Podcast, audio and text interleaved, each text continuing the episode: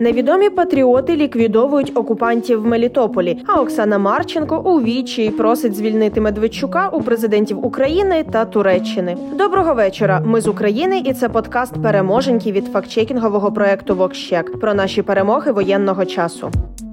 Отож, після затримання Віктора Медведчука у СБУ повідомили деталі. Російські спецслужби організували операцію для переправлення Медведчука до Придністров'я, а потім до Москви. До реалізації задуму залучили навіть представників злочинного світу та корумпованих правоохоронців. ФСБ намагалася максимально замаскувати свої плани, вкидали дезінформацію, спеціально робили фейкові зливи, намагалися організувати липові маршрути для евакуації та навіть підготували псевдо до Медведчуків для відвернення уваги. Медведчука під виглядом військового збройних сил України, нібито у супроводі колег, хотіли довести до українського кордону. Там човном переправити до так званої Придністровської Молдавської Республіки, де на нього вже чекала група спецпризначенців ФСБ. Затримали Медведчука під час виїзду з Київської області. Політика супроводжували українські правоохоронці, які також будуть відповідати за свої дії. А тим часом Оксана Марченко, дружина дружина Медведчука почала кліпати відосики зі зверненнями спочатку до президента України Володимира Зеленського, а потім і до президента Туреччини Реджепа Ердогана з проханням звільнити її чоловіка.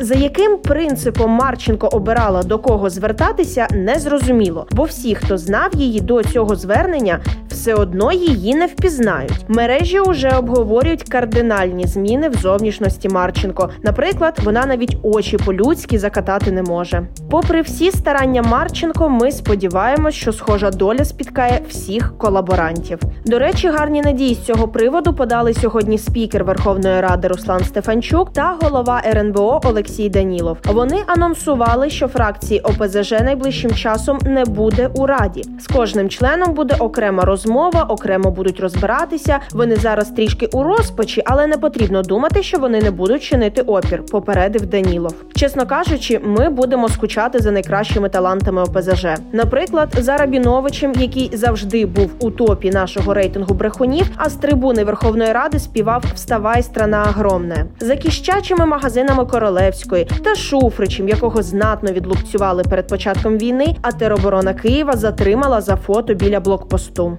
Та крім такого радісного анонсу про ОПЗЖ, Стефанчук сьогодні поділився і іншими гарними новинами та результатами роботи парламенту. Верховна Рада розробляє нові механізми грошових компенсацій для громадян України. Зі слів очільника парламенту, вже понад 1 мільйон людей зареєструвалися як внутрішньо переміщені особи і мають змогу отримати 2-3 тисячі гривень допомоги. Крім того, у раді провели 5 засідань, на яких розглянули питання допомоги українському бізнесу. Стефанчук зазначив, що держава зменшила податковий тиск, зокрема, перенесла додаткові перевірки, покращила умови для ФОПів та підприємств, що видобувають енергоресурси. А поки Верховна Рада створює умови для функціонування нашої економіки, наші партизани мочать ворогів навіть у тимчасово окупованих містах. Головне управління розвідки з'ясувало, що у Мелітополі з 20 березня по 12 квітня було ліквідовано 70 орків під час нічних патрулювань. Серед них були загарбники, в тому числі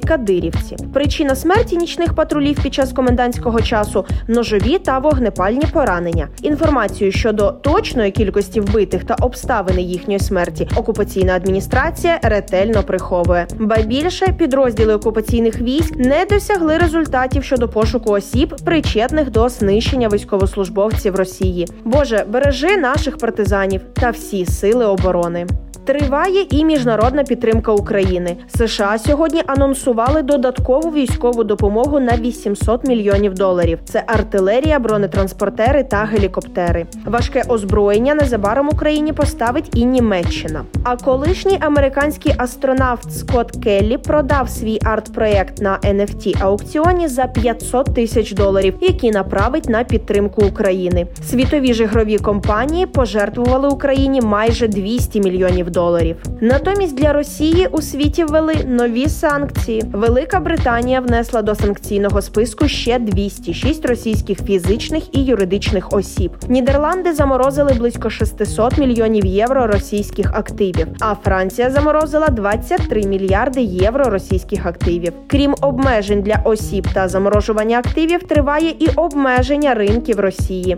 Аргентина та Чилі призупинили постачання в Росію літієвої руди. А найбільший у світі незалежний нафтотрейдер Вітоль Груп має намір припинити торгувати російською нафтою до кінця 2022 року. Під тиском санкцій та завдяки планомірному вбивству руками Кремля всієї російської економіки друкарні на Росії почали скаржитися на дефіцит фарб для друку. Так, ціни на книги на Росію можуть зрости на 25-30%. Ну що ж, вкотре повторимо, нащо росіянам читати, якщо по телевізору всю правду і так розкажуть. Понад 150 тисяч залізничних вагонів на Росії у простої також через санкції. А харчовій промисловості РФІ загрожує дефіцит фосфатів, що може призвести до подорожчання продуктів харчування та погіршення їхньої якості. Тут же просто нагадаємо, що росіян просили садити городи на травневих святах. Судячи з останніх новин, продовольчої кризи Росії не уникнути. Ми розуміємо, що важко переплюнути новини про засмучених Медведчука та Марченко, але ризикнемо спробувати. У нас для вас трошки новин про опромінених орків. Ми вже знаємо історії про окопи у родому лісі, прямі контакти росіян з радіоактивними речовинами та навалу опромінених орків у Гомельській радіологічній лікарні. Але сьогодні Держприкордонслужба поділилась новиною про те, що у Чорнобильській зоні окупанти проживали у закинутих ще у 1986 році хатинах, влаштовували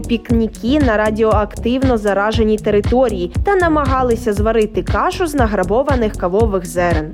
Ще раз намагалися зварити кашу з кавових зерен. Тобто ця тьму таракань навіть каву ніколи не бачила. А ми ще дивувалися, що унітази для них дивина.